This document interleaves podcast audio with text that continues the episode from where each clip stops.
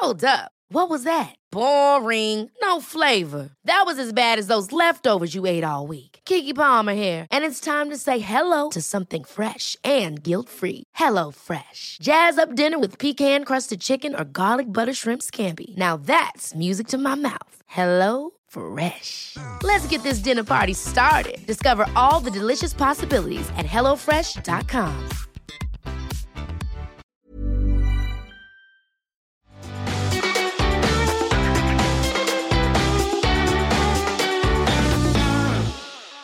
Hello and welcome to the Sheer SheerLuxe in Conversation podcast with me, Charlotte Collins. This week, I'm joined by content creator, influencer, and TikTok star Christina Najjar, aka Tinx. What started as a hobby at the beginning of the pandemic has since catapulted Tinx to internet stardom, amassing 1.5 million TikTok followers, 350,000 Instagram followers, and an entire subculture where her devotees hang on her every word, buy everything she recommends, and rail her for advice in her twice weekly Ask Me Anything segments from Gwyneth Paltrow to Lauren Santo Domingo. She counts some of the world's most glamorous women among her loyal fans, with the former even guest starring in a Rich Mom video, uh, something of a Tinx signature in which she parodies wealthy women and their lifestyles. Part comedian, part guidance counselor. Vogue has dubbed her as TikTok's big sister, and today she's here with me to talk internet stardom, the highs and lows of social media, and the advice she gives to all young girls. So, hi. Hi, thanks for having me. Do, you, do people call you Tinx? Everyone calls me Tinx. Do they? So yeah. we should say from the offset that we went to school yeah, together. we went to school together. so I know you was Christina. I feel like at school it was it was split what Yeah. people called me, and now it's like everybody calls me Tinx. Okay, we'll go with Tinx. We'll go with Tinx. Yeah. Um, can you give us a bit of background about where you started, how you went to school in England, how you've now become an internet sensation? What's the journey been? Yes. So I, my parents moved to London when I was less than one. Um, and they thought, like so many Americans, oh, we'll go for you know a year. We love it so much. We have a new baby, and um, they they never left. They're still here, 31 years later. So I grew up here to American parents, which is why my accent is um, mid Atlantic is at best, and plain con- confusing at worst. You, you can do a pretty good London accent. I can If- do and like and the most embarrassing thing is and now I've kind of like people on TikTok had so many questions about it that I kind of reached my breaking point and I made a video and I was like guys I know it doesn't make sense so now I feel less ashamed to just say all of the weird intricacies like if I'm in a cab by myself I'll use a British accent or if I'm ordering in a restaurant here I'll use a British accent Is like that conscious? No, it's just like I can't I can't do a British accent to a British person in private like Yeah. if they don't know me from before, which is super confusing, but I've been told by multiple psychiatrists that it's totally normal. Um There's so an identity thing. it's an identity Sure. thing, yeah. I, so I grew up here. I went to a British school with you, um, so all girls school my whole um, young life, and loved it. And um, but I always wanted to go to school in the U.S. Uh, for college. Um, and I joke that it's because I watched like too much the OC in high school or whatever. But I think it was more just that I wanted to experience that part of my identity, my parents being American, and I had this like strong pull to California. Um, so I went to Stanford and then graduated. And I always thought I went to Stanford for English, um, literature, and creative writing. And then I was like, maybe I want to be in fashion or, you know, something to do with that. So I worked at Gap Inc. Um, and that was really interesting. Um, then I worked at this company called Poshmark, which is like, it's kind of like Depop. Um, then I went back to school for a master's in journalism in New York at Parsons School of Design because I still thought that there was something about fashion. But this whole time, uh, since I graduated college, I had been freelance writing, and that's where I was really happiest. Is I would be writing like I would be lying if I said I didn't want to be Andie Anderson how to girl. Like all my articles were like, I this is like why dating is like Pokemon Go, or like this is how Game of Thrones is like Tinder, and all those All kind the of like hard hitting stuff. all the hard hitting stuff. Yeah. And that's where I was just so happy. And so I was like, oh, maybe I'll go to New York, be a writer, whatever. Hated grad school, was just not not for me. So when I graduated, I was like, I need to get back to California. Moved to LA, had a, this like vision that I should move there. But I was kind of like doing odd jobs, honestly. Like I was consulting, I was freelance writing. Anybody who's been a freelance writer knows it's very unsteady work. So I was like helping other brands with their social media, doing this and that, and was kind of starting to make a life for myself in LA. Also, anybody who knows like moving cities in your 20s, like it's a massive upheaval. And I always tell girls, like, it takes a year. Like, if you move and you're scared shitless and you're like, I don't know what I'm doing, I can't make any friends, like, it's okay because it takes ages to get your bearings And then the pandemic hit, and obviously nobody wanted articles about like how to match your zodiac sign to your workout gear or mm-hmm. whatever. And I was like on the phone with my parents, being like, I think I have to move home. I, this is like really dismal situation. And then I was like, you know what? I might as well just make a TikTok. I I am so bored. I was in the tiniest flat, studio flat. It was the darkest, weirdest flat I've, I've ever seen in my life. I mean, not really, but it was just, it was so depressing. And I didn't, I was alone. Like my family was in England. So I was literally like super, super alone, like talking to the walls, kind of going batshit. And then as soon as I made my first TikTok video, I was like, oh, this is what I've been supposed to be doing all my life. And it was truly that um, instant. And you didn't have any kind of following before, right? Presumably No. you were at zero. No, I was at point, zero right? followers. Yeah. So then, so what happened? Like, how did it grow? So I think it was two things. So I think first of all, I was just like, oh, this is what it feels like to be fulfilled by doing something. Like this feels it's that crazy feeling of like, oh my god, I can't wait to do this in the morning, even if no one sees it, right? And I think that as we grow up, that's a feeling that's that's very hard to find because as we become adults, it's always like why am I doing this? Like, is this for money? Is this for, you know, to look cool? Is this for this or that? It's like we lose that childhood instinct of like, I'm just doing this to create. And that's what was, I felt sparked in me again. So I was like, wow, I need to hold on to this and like pull this thread. And then also it started to resonate with people right away. And um, I'm so happy that it, that it did and that it continues to. But I was like, I'm going to do this every day and just, and just see what happens. A lot of people, I think, still don't really get TikTok. Still Yeah. don't know what it is. Yeah. It's definitely like a certain age demographic. You know, 100%. you always say you're the oldest person on TikTok. I am. You're 21. You're really not that old. Yeah. but for those who are listening who still aren't really sure what it is, like, Yeah. can you just break it down a bit? Yeah, so it's a it's a video entertainment app, I would call it. And the videos, there is a literally a video for every type of humor, for every type of educational purpose. Um, and basically, the more time you spend on it, which is the the loophole, the better the algorithm gets. So, Is for that right? example, if you go on and you're like, I love dogs, and you like all the funny dog videos, then your feed will populate with with videos that they know that you'll like and it's a great mix so it's like i'm saying dog but that's actually too broad it's like say if you have like a homemade candle making hobby like they'll find that they'll figure it Mhm. out and they will feed you those videos to the point where it is the most personalized entertainment i think on the planet Really? and it is so entertaining and it's so funny and cool and I I mean I absolutely love it. Not only because it gave me my start, but it's genuinely like what I do at the end of the day to relax and I still watch the videos there. I mean, it's so addictive. it's so addicting. Yeah. And because it's it's getting smarter every time every Mhm. second you se- spend on it it's it's getting smarter, which is, you know, obviously done interesting things to my attention span given the videos are a maximum of 3 minutes, but very smart app. And I mean, people kind of write it off as something for young people, but like, and you know, we joke obviously about you being older, Yeah. but like, it's not right. Like, there's content for no, everything. There's content for everything, and there's so many like you. I I always joke that I learned so much on TikTok, like recipes, home improvement, that kind of stuff, and and also. I I mean that was part of why I started is like I w- I thought oh I'm enjoying this so much I don't see a ton of people like this was because I started April of the pandemic so 2020 I I didn't see like a ton of millennial content I didn't see a ton of um, like our kind of humor. Like millennials love a starter pack. We love a little bit of um, satire of coastal elites, that kind of thing. And I was like, well, I can add to this and and grow audience here and and kind of deliver for my peoples. So talk to me a bit about that because obviously you had the writing thing, but like you're not a comedian by trade, right? And you never kind of, as far as I know, never wanted to do stand up, right? So like, where did that come from? This this kind of did you always? Well, I mean, I know you always had that kind of satirical thing in you, but like, where did you? How did you tap into that?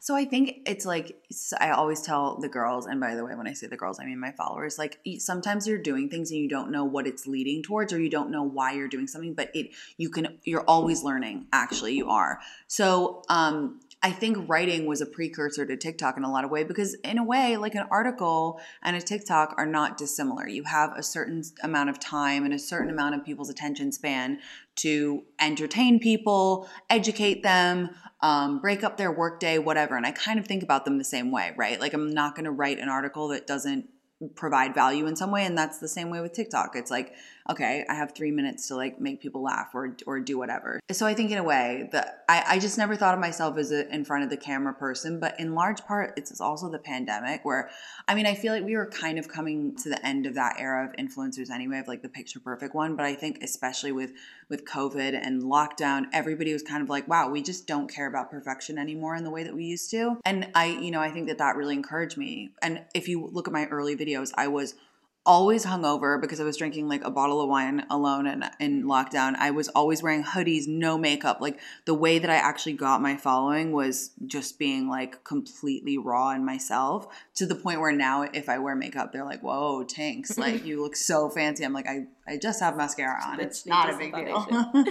so you obviously started with the kind of the satire stuff and so Mm-hmm. you were kind of doing the self-deprecating thing. How did that evolve into kind of what it is now like for those who don't follow you now i mean it's everything right like you've still got the satire Yeah. but then you've got you know you do your mini vlogs which is so great like there's such a wealth of content so like where did all of that come from I think a lot about um, one tip that I always give new creators is like create the content that you want to see. And I found that a lot of when I follow like influencers or content creators, I would want to see more. I, I just wouldn't want to see one thing. And I think that that's such a it's such a trap that that influencers and content creators can fall into because it's like you want to be consistent, right? So I think about my content as like a little mini variety show and I, you know, when when someone follows me, I think about it like as though they're making an investment in me and i need to deliver i need to add value to their day.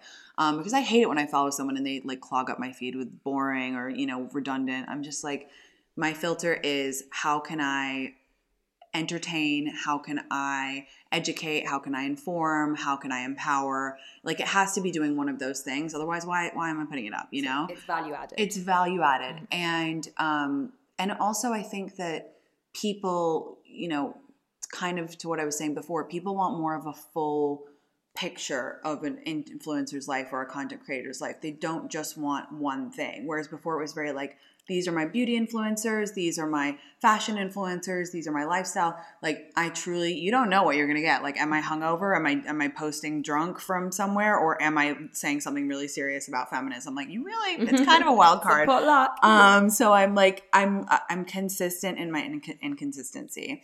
And that's by design um because i just i want to make sure that i'm it's it's exciting and fun to mm. follow me and it's not just one note the same thing yeah And where did the advice stuff come from? So obviously you do these. This is on Instagram as Yeah, well, but you know there's mm-hmm. there's so much of this on TikTok from you as well. You do. Well, go on. You explain it. You explain it better than me. I have always loved getting advice. Like I when I'm someone who when I trust someone, I love asking them for advice, really listening to it. I also love reading um, female memoirs. I, I learned so much from them. My whole ethos is basically like if you have a room full of women and someone has a problem, someone in there has the answer. It's just about sharing the information. And I don't know everything by no means, but I do know a little bit more than some girls in some areas. And it's like if I can make a mistake and and I can save some girl out there 3 weeks by explaining like what happened to me with some boy, that's that's like means the world to me. Like mm-hmm. that is what life is about. So it just sort of started people started asking me and and it just it had so much traction immediately and i would do these ask me anythings and a majority of the questions were you know about life and dating and and how to be in your 20s and there was a lot about you know i'm afraid to get older i'm afraid to be single or i'm comparing myself a lot and it just really it, you know i think it just felt so natural. And also, I don't know if it was the all girls school thing too, because I went to an all girls school until I was 18. And then in, at Stanford, I was president of my sorority. Like, I really, I love my girlfriends. I love female friendship. I think it's the thing that boosts you up. I think that um, dating, men, marriage, it's fantastic and wonderful and fulfilling. But your female friendships are, I mean, that's so special. And so it's like, again, it's just about sharing the information. What's the most? What's the topic you get asked about the most? dating. Hands down hands down. And i think that you know people are lost. Like it is a whole new era. And just to say you know just to kind of roll your eyes when people say oh it's so much more difficult with social media and dating apps. Like that's it is. Hmm. Like I, I i hate when people when women are gaslit and, and into thinking like oh we're making a fuss out of nothing. Like no it's so complicated. It's not just like oh, did he call me or not? It's did he watch my fucking Instagram story? Did he like my post? Who is he following? Um, was he like on on online on WhatsApp? Like there's so many different channels to manage and and to like adjust your expectations to and navigate that I think people are just lost and it's like we can rather than having a scarcity mindset, meaning like elbows out, like, ooh, there's only one boy, there's only one job. It's like, let's share the information Mm. and like make it easier for all of us. That's a very like I mean, mature sounds really patronizing, but you know, it's it takes a lot of people a long time to get to that place Yeah. of you know wanting to kind of be a sister in that way and share that information. Like, was it a process for you to get to that point? I was always obsessed with I was always obsessed with girls. No, I, I always wanted a sister. I, mm. I have a little brother who I adore. I adore him so much. Where he's my best friend, but I just always loved. I, I trust women. Like I trust the good in them, and I and I feel like we can help each other so much. And I remember both at school and in my sorority, like I would look up to the older girls, and you know if they took the time. I remember, let me put it this way. I remember the girls who would stop and say, Oh, no, you should do this class instead. Or like, Oh, like that guy's being a jerk because of this. Or, you know, that sticks in my memory like crazy. And then also, you know, memoirs that I've read that have had some of the biggest impact on me in, my life. Like, and if I can do that for someone else, it's just like, it's, it's the best feeling in the world. Whose memoirs have stuck with you? Diane von Furstenberg's is amazing. Yes. It's so good. You The- can learn the woman I wanted to be. Yes, it's it's literally incredible. God, who else have I run? Ga- Gabrielle Union. I feel like sorry, hers is kind of helpful that she's a princess. Though that is sort of the it's, foundation. it's a the, huge help. It turns out huge help if Yeah. you can if you can Who manage knew? to be a, a princess um, and have a really glamorous life. That's amazing. Mm-hmm. Um, Gabrielle Union, Demi Moore, um, all of Nora Ephron's work is obviously amazing. But it's just if you can internalize some of the the you know mantras that they say, it it really does. It, it's helped me. So it's again, it's an honor that my followers trust me. What's the difference between Instagram and TikTok for you, Mm. and the different types of content you create, and how and the reception you get, and how you manage those followers differently? They are so different. It's so interesting. TikTok is way more immediate, as in, if you're not hooking people in the first three seconds of the video, they're going to scroll. That's just the nature of the app, and that's good and bad. For TikTok, I'm just thinking about how can I grab their attention? How can I, basically, how can I sum up my idea into one minute or less? Instagram, I always call them like my A team because it's the people who really like to know everything about my life. And um, I feel a lot closer to them, honestly, because of Instagram stories. And I think um, because Instagram stories, I don't think I'm like, oh, I'm having this like really good cake. I want to show them right now. Like I would never make a TikTok about a slice of cake. Well, that's a lie. That was a bad example because I love cake. But you know, Instagram stories, it's like that's the minutia of my day. it's spontaneous, It right? totally. And so they're different, but it's a lot to manage. And it's so funny because I always worry that I'm being repetitive and people will start following me and they'll be like, wait, can you explain this thing and that thing? And I'm like, oh, I don't, I don't want to repeat because that's going to annoy my followers who have been here for a while. But it's like, nobody sees all your content. Mm. That's the crazy thing is I make I make quite a bit of content. Like I make 3 TikToks a day about 2 to 5 minutes of Instagram stories and one grid post a day. And people don't see all my content. Like and it's like they can be following me on all platforms. It's a vain narcissism honestly that I think Well, everybody's like You're running a business, so you've got to Yeah. assume that people are seeing it all. Yeah. yeah. Um, what does an average day look like for you? I know you'll laugh and say there isn't one, but you know, what what does life look like at the moment? No, so I'm really into routine. I love it. I think routine, that's so funny because I love reading things of people being like, What's your routine? And, and people are always like, I know two days the same. And I'm like, I rise at 6 p.m. no, but I get up at 6 a.m. every morning Mm-hmm. um, and I dry brush. I don't know how much detail you want, but I'm going to give it to you anyway. Hit me. I put on a song and then I dry brush for Mm-hmm. 2 minutes. I, people are always like, Tinx, what does dry brushing do? Listen, I don't really know, but it feels good. Sure. And a lot of famous people do it, so I'm going to do it too. Can't It's- hurt, can it? it can't hurt. It's a nice way to start the day. And I try to, and then I always go on my my walk. So which- talk to me yeah, about your yeah, walk. Yeah, You, it's got a name. it's got a name. It's called the Rich Mom Walk, RMW, and. I think that walking has been slept on for a while. Like people think walking is not cool. Walking is the best exercise. It's the best meditation. It's the best therapy. No matter where I am in the world, I always get up and go for a walk. It can be five minutes. Listen, we need fresh air. We're, we're all busy gals. We all are working our asses off. And, and sometimes we forget, like, yes, we go to our fancy workout classes. Yes, we go to our Pilates and our SoulCycles and we sit in a crowded room for 45 minutes and sweat. And then we, you know, and I'm proud of us for doing that. But a walk, is literally I not to get too woo woo, but it's like what humans were supposed to do, mm-hmm. right? We're just supposed to walk around, get fresh air, go get yourself a coffee. I swear to God, a five minute walk at the beginning of your day totally sets the trajectory off on a good path. So I do that, but mine is usually longer. It's like why I live in LA, so that I can go for long walks every single morning of the year. I walk for like an hour and then I come back. I always have breakfast. I literally am so jealous of those people who are like, I don't eat till lunch. Or people who are like, I just forgot to eat. I forgot to eat. I'm like, good Who for you. you? I like have to eat in the morning, otherwise I'm famished. I'll make a smoothie or I'll go get breakfast, and then I my assistant will come over. We'll go over what we have to do in the day, and then after that, things go more like kind of crazy. Especially lately, I just feel like since um, things have started to open back up again, the events has been uh, that have been off the charts. Like, But like, so before, obviously before the pandemic, you weren't doing this, right? Like, Oh, you no. weren't in this industry. Like, so this must be like a massive, like a like a good slap in the face. Like, you're just you've Oh, woken up at like It's know, nuts. Cinderella vibes. It's especially in LA where, you know, love it or hate it, the clout you have online actually matters in real mm. life, which is, you know, conversation for another podcast. but I went into lockdown like with no followers, no job, um, like planning to move home to my parents. And then I exited and I'm like getting glam every day, going to all these red carpets. So it's definitely an interesting juxtaposition. What I'll say is, I feel really lucky that I, this is all happening to me at my age, which is 31, and I feel so protective over my little friends on TikTok who are like 21 and they just moved to LA, and I'm like, you guys, like, you've never been to an office, you've never mm-hmm. sent an email, you don't know how to deal with trolling. And like, listen, I'm not an expert on how to deal with trolling, but at least I feel like I have.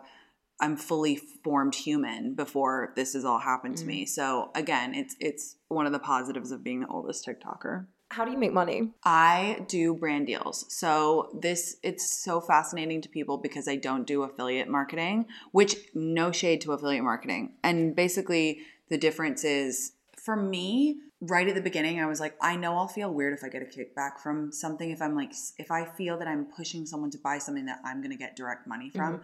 I prefer to partner with brands on a larger scale. So for those who don't understand, basically, when you link to a product, Mm-hmm. Yeah. you're not getting any commission on that. There's no I'm- like yeah. to know it there. No, like you no. just you're linking it because you love it. Yeah, I'm linking it because I love it. And it started because I did this TikTok about this water bottle, this cup. know the sippy cup. and the sippy cup and and like someone some like new york times reporter was like this tiktok has 4 million views and half a million likes and this tiktoker didn't get commission Mm-hmm. and i was like i don't it's okay i don't i it's i love i'm obsessed with recommending products and i know what i like i'm a really decisive person which in a way is why i'm a good influencer because i'm like i really love something like if i love something i will not shut up about Mm. it so how I make money is a brand will come to me and say, okay, why don't you do three TikToks, like a bunch of Instagram stories, a grid post, um, and we'll partner together for six months. And to me, that suits my personality, my audience, my followers better anyway, because you have time to like work together creatively. Um, it's not just a one and done. Like again, it it's part of that era that I think is coming to a close of like the grab for cash. Like oh yeah, we'll do 10k for this you know Instagram post or whatever. Like it's all about like bigger partnerships. To me, I know it's a good it's a good brand deal when I announce it and my followers are like, "Oh my god, you love that. That's great for you." Like when I when I got Skims, when I did Skims, everyone was like, "You this is perfect for you. Mm-hmm. You love Kim Kardashian, you love Skims, you've talked about it naturally, and now you're making content for them." So it's Chipotle, like another one. Chipotle, like such a good par- partnership. For those Yeah. who don't know, you have a bowl named after you. I have a bowl named after me because I'm so I was so obsessed with it, and I was making organic content for them just like because I loved it, and they we- were like, Can we get it here? I it only in know I it was only in? America, yeah, but it was just it was the best, and and they were such a great team to partner with because they like had me in HQ, they had me in the back, like meeting the chef, like that's interesting content. Like audiences are very smart now; they're not just going to accept an influencer being like, "You should buy this mug because like I say so." Like Mm-hmm. it, that those days are over, or they're coming to a close. That has been my uh, business strategy, and it, and it worked really well. Luckily, I have a, a manager and a team who is totally down to do that with me. I was like, I never want to sell anything cringy. Like mm. I, I not only will I not, but like I can because my whole thing with my followers is being honest, and they can tell mm. when I'm being sincere or not. Authenticity is your brand now, right? It's my brand. How? At what point were you like, oh shit, this is this is a career, like this is a viable career option now? Well, I started getting calls. I like I remember it was in August, so I started in April, and I started getting calls from like agents and managers being like, "Do you have representation?" And I was like, what? That's right. And we're also literally talking like 14 months, 14, 15 months ago, like no time at all, right? I was so crazy. I was so shocked. And then I remember my first big deal, my first big brand deal was um was Amazon Prime or Amazon Prime Video reached out and they were like, "Can you make six TikToks for us?" And I was like I was like, "Yeah, I'll do it for free." And then I was and then I this guy who was helping me out who was he's my one of my mentors and he was an agent. He was like, "No, like they're going to pay you. Like this is real." And then after I did that, I was like, "Oh, I can I can do this." Mm. And then I basically became full-time content January of this year because before that I was still doing odd jobs. Like I had to pay my rent. I was still stuck in LA. I couldn't get back to England. I was like, "Oh my god."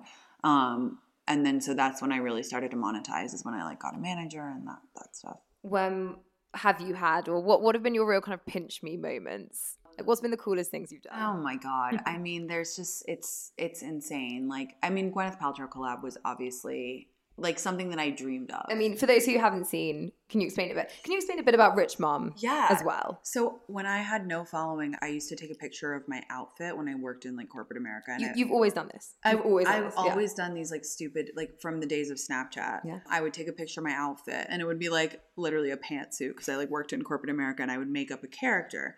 And a lot of the times they would be like rich moms just because I think rich moms are like hysterical and funny and multifaceted and great fodder for comedy. And so I was like, I wonder if this could be adapted for, for TikTok. Like it's so random. It's such a talk about niche like parts of your brain. And I made it and it like people were obsessed Mm. immediately. And so I basically do different rich mom characters for different cities and basically say, this is what they would wear, this is what they would drive, like gently making fun of them. It's like half satire, half aspirational. I had noticed that Gwyneth Paltrow started following me and then I was chatting to Goop. I'm a big Goop fan. I think that they do great work. And they were launching a new show and they were like, oh, you should come and, you know, do some content for us, maybe interview her. And I was like, would she would she ever do a rich mom? And they were like, she's totally into it. And so I went to Goop HQ and we filmed together and she couldn't be cooler. I mean, a babe. That's so I've cool. like I've worshipped her for so long. I think she's so she's so in on the joke and she's so smart and So runs smart. such a good business and it was just like it was unbelievable. yeah, you So- can't not rate her for that, can you? yeah, she's just yeah, so she's great. But I mean, certain events like I'm not gonna lie, the parties are amazing. Like I got to wear a Dior dress to amfAR, and it was like the Yeah, best day of my life. pretty Like, so I'm just so grateful. I mean, I think those are like the external pinch me mo- moments. The internal pinch me moments i- is it's just they all come daily from the in- interactions with my followers. Mm.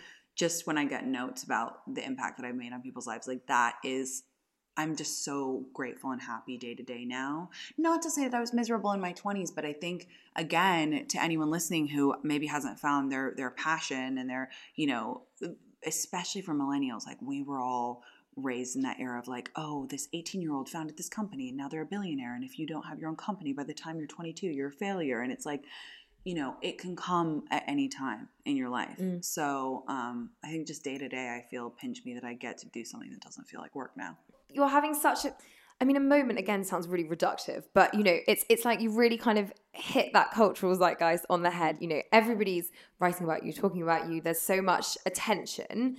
How does that feel? Like it's you know, it's such a quick rise. So like, how do you deal with that day to day? I'm gonna go there. Okay, so I think for women, I think it can be difficult because the second you show any, like, you're not being like, I'm so grateful, I'm so grateful, which I am. I am so freaking grateful, but it's a lot. Mm. Some days, some days I'm just like, wow, geez, like, it's it's so much, and it's not a bad moment. It's just like it's it, it's very intense. Mm. I'll put it that way. And and again, it just it's so interesting that the pandemic was kind of like in the middle of it so that I don't even remember what my life was like before. Mm. So it's fun. It's it's can be overwhelming. It's high highs and low lows. I Mm. mean, I have phone addiction. Like my Mm. my my screen time is 11 12 hours a day, which is horrific. Well, it's your it's how you make a living. It's my job Yeah. for sure, but I'm I am like there will come a time when I need to set better boundaries, Mm. but I do believe that like as you said, we're in a moment right now, so you have to like strike while the iron's hot, Mhm. make hay while the sun shines. Like there will be a time for me to rest and recuperate, but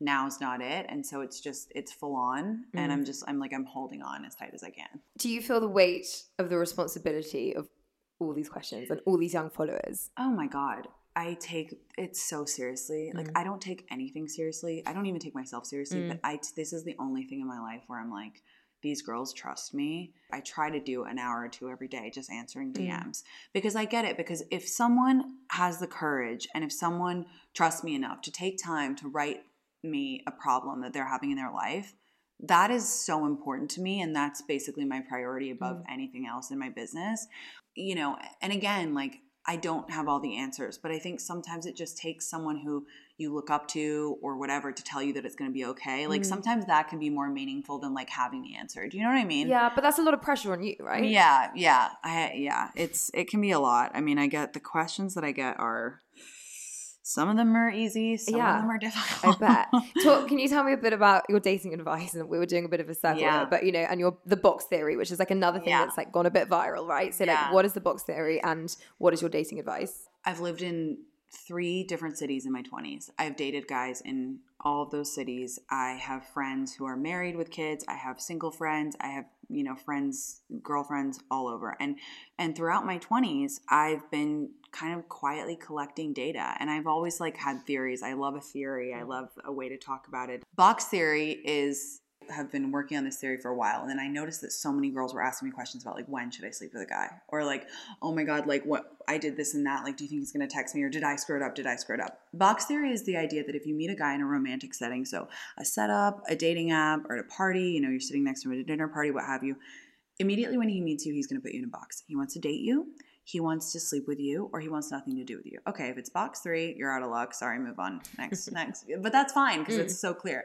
Okay the, the way that people get trapped or, or tripped up is like between the it, the dating and the um and the sleeping with. Because girls often think that they can manipulate this manipulate a guy into dating. You like mm-hmm. oh if i don't sleep with him or if i play hard to get or if i play games or if i post this on my instagram story maybe he'll want to date me instead of just hook up with mm-hmm. me. He's already made his decision. Mm-hmm. Like you can if he doesn't want to date you and you hold out you don't sleep with him you talk about how much you love your family and your dog like that's not going to make him want to date you okay He's Just not that into you. He's just not into you. Exactly. Vice versa. If he wants to date you, you could literally rebuff him and be and puke on his shoes and like get really drunk and like act like a maniac and he's still gonna be like head over heels, goo goo gaga in love mm-hmm. with you. And then people are like, okay, well, Tinx, that puts all the power in the guy's hand. And then I say, you're looking at it the wrong way. The point is, you should be empowered to act how you want. If you feel like sleeping with a guy on a second date because you feel like it and you're ready, go for it. It doesn't matter. Mm. So much of the time, I get questions that end in, do you think he likes me? And then I put it back to them and I'm like, do you like mm. him? Why do we have this problem? Because there is a scarcity mindset amongst women. Okay. It's a, I was going to say this is a girl thing, right? It's like a I girl know thing. it's a social media thing, but it's a girl thing. No, it's a girl thing. There's a scarcity mindset. Ultimately, deep down, we all have this fear. There's not enough men. There's not enough marriages. There's not enough houses. There's not enough jobs that are cool. And and we have this scarcity mindset in a way that men don't. And it's so frustrating because it's like it's fear that's holding us back. It's fear that's that's informing so much of our dating life, which sucks, right? Mm-hmm. Because it's like a lot of the time I'll and so then reverse box theory is my theory where I'm like again, generalization. If you're the exception, congratulations, I'm so happy for you. A lot of girls, especially in their young 20s, will automatically put a guy in the I want to date him box because they want a boyfriend so bad. So it's reverse box theory. So for mm-hmm. women, there's just one. Like girls will see a dude on a dating app who's like very pedestrian, very mediocre, like some random guy wearing a short sleeve button down, like, you know, whatever, probably doesn't have a headboard. And before they've even met him, they've whipped themselves into a frenzy thinking this is this is my husband. Mm-hmm. We're gonna have a June wedding in the Cotswolds. I think I'll wear Vera Wang. Um, you know, and they've they've future tripped an entire life with a guy that they don't even know mm-hmm. what he's like. Mm-hmm. Okay. And then by the time they get to the date, they're so freaked out. They're so desperate. They feel like it's a job interview where they have to win this guy over mm. because they've projected this image of him. And I'm like, whoa, don't put a guy in the dating box before he's worthy. Mm. You have to just wait. Like, how do you feel on the date? Does he ask you questions? Does he text you the next day? Does he make you feel funny? Does he make, make you feel sexy and cool? Like, only then does he get to go in the date box. Mm. And I really, really attribute that to scarcity mindset. Yeah. And it's like, there's, I promise you, there's enough to go around. There is so much to go around it. And I think that scarcity mindset is something that massively holds women back, not only in dating, but in careers as well. Because we've talked about that, you know, there's this mentality that like if you know so, somebody else being pretty doesn't make you less pretty, but like wh- how do we get out of that? Like what what how do you think as women, you know, there's a lot of us, but how do we how do we work to break that down? Is it being more like you and being more sisterly and supportive? well for me like on a, on a practical level like different mantras like that i can you can use to kind of like control alt delete in your brain like say you're say you're at work and your friend comes in and she's like oh my god i got engaged. Like look at my ring. It's huge. Like oh my god we got engaged in thailand. Like everything's amazing. And you're thinking like oh my god like i'm never gonna get married. Okay. The first thing that i always say to my followers is number one comparison is the thief of joy. Like don't even don't even go farther down that road in your in your head. Just if you find yourself comparing, go control alt delete. Comparison is the thief of joy. Like there is nothing good going to come of me comparing this to my friend. Secondly, her success is not my failure. One of my favorite mantras, okay? literally someone getting engaged, someone getting a promotion, someone getting going on holiday with a really hot boyfriend, like doesn't mean that you're not going to have that. And it doesn't mean that that's not coming for you or something even better is coming for you. It's not like her or you. And you have to really internalize that. And it's difficult because women can be competitive. And I, am okay to say that. Like, I think, you know, we can't just say, like, oh, let's all hold hands and get along. Like, you need to anchor yourself in those truths because women can be competitive in it mm. and you can automatically feel that way. And then thirdly, the thing I'd say is feel your friends wins like as if they were your own. Like if your friend comes in and gets engaged, like genuinely feel so much love in your heart, feel like it's almost you. Because what's that phrase? It's like a win for her is a feather in all of our caps. Mm. Like it just, you know, it means like that's good. You you need to feel joy for your friends in in your bones because otherwise You'll be comparative. Otherwise, it will take you to a dark place. And and otherwise your 20s can be a little bit of a treacherous time because it's like up until the age of when you graduate school, you're all in the same kind of playing field roughly, right? You're mm-hmm. all like you know, the same age, everybody's kind of doing the same thing, you're all, all in school. And then all of a sudden, in your 20s, everybody shoots off and catapults to different paths. Someone's getting married, someone's getting a job. Yeah, those are my three advice things. uh, yeah. um, yeah, it's so there's a lot to unpack. Have you faced much negativity online? Yeah, there's really bad trolling. And I think that the internet is a really, well, first of all, I'm an optimist. Like, I believe in the good in people, but there's also a lot of bad people and it does it does frighten me that there is it seems like it's almost a sport now mm. to be mm. trolls online so yeah I, I get the i get the odd troll comment i get the odd really creepy dm from a finsta that's just like set out to ruin my day and you know what you can you can do all the tricks you can say oh well imagine how bad their life must be or imagine how sad you must be to make a finsta sometimes i'm like you spent 25 minutes setting this up so that you could tell me i look ugly mm. like that's you need to get a hobby. Mm-hmm. But sometimes it just hurts my feelings. Like, of course it does. Yeah. yeah. Like, sometimes it just sucks. Sometimes I'll be like already in a rough, having a rough day, or I'll be really tired and I'll look at my DMs and it will be like, you are so fat and ugly. And I'm like, thank you. okay, great. This is fun for me. You know, one, one thing that I noticed recently is like on Instagram, if you block someone, it will say block blah, blah, blah, and their other and accounts. Their other accounts yeah. Which to me indicates that trolling and bullying have become such a problem online. Mm. They literally had to change the app to, which is like, oh my God, people, we have to do better. Like, mm. this is really crazy. So, I mean, I have a couple of different tactics. Like, sometimes I'll just respond, and a couple of times I've responded, and they'll be like, oh my God, I never thought you'd see this. And it's like, well, then why did you? That's even worse mm. to me because then it's like you you just were spreading like acid into the internet with with like just why? It's offloading hate isn't it? It's offloading it's target. hate. and mm. it's just like i wish that i could tell every person like if you are just doing it because you think it feels like cathartic in the moment you're making it so much worse. You're making negativity a habit for yourself. And at the end of the day yeah you might hurt my feelings sometimes but i can put off my phone and i'm a happy and i'm a positive person. Like if you sit there on the online all day like being spreading mean comments, like that's really you're taking your life down a bad path. So it's tough. Again, I'm 31. Like I've had many jobs. I have great friend group. Like I'm pretty supported. But sometimes I do look on the kids on TikTok and I'm like, man, you're 18. You're like literally stunning girl, and you have a million likes on this, half a million comments, and it's mm. just like it's it's a bit much. Yeah. It'll be really interesting long term to see the effects that it has on influencers because oh it's, it's it can get dark. No, I always joke that I think social media is kind of going to be cigarettes. Like I think my grandkids are going to be like, "You want to know why grandma's crazy? Can yeah. you believe she used to do like 12 hours of raw internet a day and they're like yeah that's why she's like talking to the corner over there. And they're going to be like, like, debating whether to make it illegal like, yeah, yeah, yeah. No I, I i really believe that. Um you went through quite a public breakup on tiktok. How what did that teach you? I mean public you obviously you kept his identity yeah. low key but mm. you know obviously like you documented the fact you were in a relationship mm. and then that relationship broke down. Like did that make you wary of sharing things or not so much? It's so funny. One of my followers asked me this. She was like, "I think you're not telling us as much about dating life lately." And I'm not not going to share with them because I love to share with them, but I am recalibrating a bit slightly. Yeah. So basically, I I fell head over heels for this guy. Like so in love with him. I think we said I love you after like three weeks. I was so public with it on TikTok. I was like, "You guys, I'm so happy," and the majority of people were so happy for me to see me in this new like happy time and then yeah he cheated on me and um i like found out and and i thought okay i have a choice. Like either i can cower and just you know be in sadness by myself and just say well, i'm not telling you guys what happened or i can try to leverage this into a teaching moment because i think being cheated on is something that causes a lot of shame for a lot of women. I mean even when you think about like in the media think about like how women are portrayed like celebrities like it's always about the woman right? It's always like oh like what did she do to make him cheat? blah blah blah. So in my really raw state I, j- I just found out i recorded this video and i was like i'm devastated but i'm not embarrassed.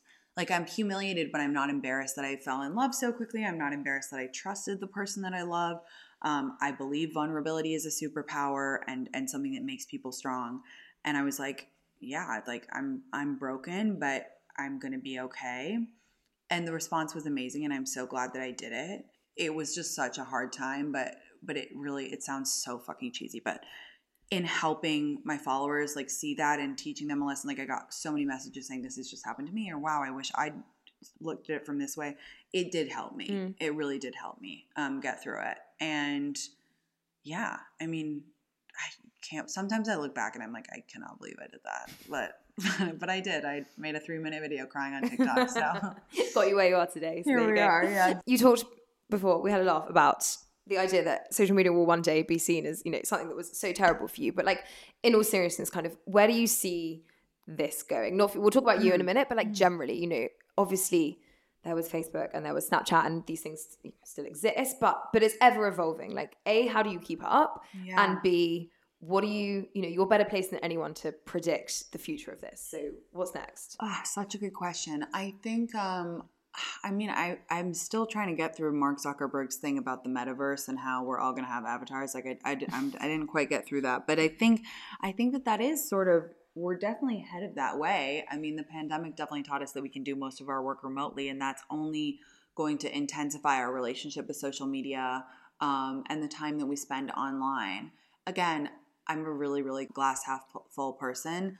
I do think that social media is a tool for good, but like I've spoken about, like there's also a lot. There's a there's a a really gnarly underbelly that is scary and that I'm afraid of. So I think it will be kind of up to not only the curators and the and the tastemakers and the entertainers like on the lower level but also like the lawmakers in terms of like where this goes. I mean they were making in the us i don't know about here they were actually had a, a hearing about making finstas illegal. Mm. and like it was in the supreme court because it they they said like we ha- we need to verify people's identities. Like people just can't be having like 10 accounts. But they keep saying they can't police it right? But Isn't they say, yeah they are saying that but it's like is that true? Like i don't know. sure? i mean yeah. are, are we going to get to a point where it will be like you have to be everyone has to be verified like mm. their identity to have a profile online like would, would that be better? I don't know. So i think it's really up to us mm. in terms of how we harness the power. We obviously grew up with you know magazines and publishing in that conventional way. Have you been surprised i mean like at Sheer SheerLuxe we're surprised at how different age groups consume different things. So have you been surprised at you know the way that media and content is created through tiktok and how younger girls consume content yeah. and media now. It's insane because I remember when we were growing up, like I know you're the same way. I would get a magazine every month and I would like read it cover to cover, like, word for word, and like like tear out pictures and like save them and whatever. And that's how we would know what was going mm-hmm. on. Now, like girls get their fashion inspiration from TikTok. They'll watch fashion influencers get dressed every day. Fashion influencers will say, Should I pick this outfit or that outfit? And then in 20 minutes, there will be 20,000 comments to help them pick their outfit. Mm-hmm. Like mm. it's a new level of interactivity. It's insane. And obviously, they are on Instagram as well. Yeah, it's Do you nuts. think they are? Do you think that, that you know, young 20 somethings are using Instagram anywhere near as much as they're using TikTok? I think that they use it like we used to use Facebook mm. before people stopped using Facebook. Like, I think that they just use it to like almost as like an organizational tool to put up their pictures. Like they whatever. have a presence, yeah. But they don't yeah, they they're on Snapchat. Well, mm. at least in the states, they all use Snapchat to talk to each other, TikTok to socialize and to create content, and then mm. Instagram's more just like kind there. of aesthetic Yeah. almost at this point. Yeah, It's like a mood board. yeah, Yeah. yeah, yeah, Yeah. And I don't think that they read magazines, No, they don't. I Which can is- you for a fact. We've we've which done the is- research. They don't. which Yeah. is nuts. I know it's crazy. It's so crazy. And like I'll always love a magazine. I Yeah. can't help it. There's nothing like it. The weight of a glossy feeling book in your Yeah. hand, it's like to me the coolest thing always. How have you been received as a you know content creator by the industry, like by that ind- by the magazine industry? Because obviously there's often been a lot of friction Mm. between like traditional publishing. You know, you're you're effectively a publisher, aren't you? So like between that traditional form of media and influencers, like how's that relationship? They have been so welcoming to me. I feel like especially at Fashion Week in, in New York in um uh, September, I noticed wow, the front row is all TikTokers. It was crazy. It was so insane. But you know why? Because I looked around and I was like, wow, it's so nice that they're receiving us and like inviting us and welcoming us and whatever.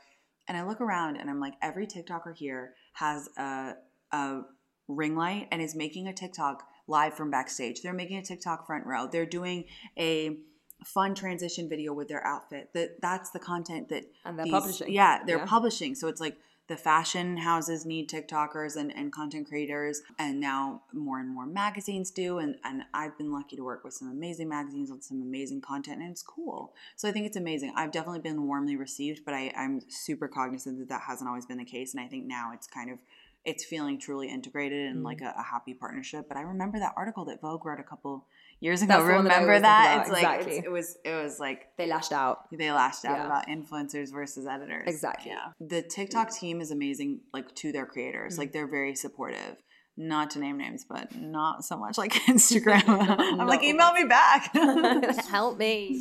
Um, what's next for you? Where do you go from here? I am so excited to continue talking to my followers on it just in this intense way. Like I always joke that I want to grow up with them. Like I want to get married with them. Like I want to have kids with them. Like I feel like we're friends and now we're just starting this journey together. So my focus for the next year is just going to be continuing to talk to them um, and and foster this special relationships and I'm gonna do the annoying influencer thing, saying that I do have some cool stuff coming up, and I can't wait to share it with everybody. But um, yeah, for now, I'm getting through Christmas party season. Just trying to hang on in there. yeah.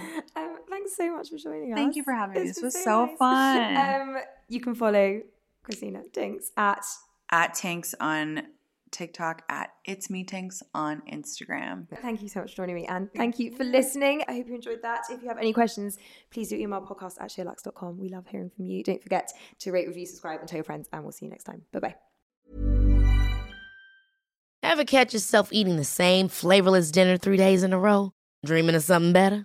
Well, HelloFresh is your guilt free dream come true, baby. It's me, Keke Palmer. Let's wake up those taste buds with hot, juicy pecan crusted chicken or garlic butter shrimp scampi. Mm. Hello Fresh. Stop dreaming of all the delicious possibilities and dig in at HelloFresh.com. Let's get this dinner party started.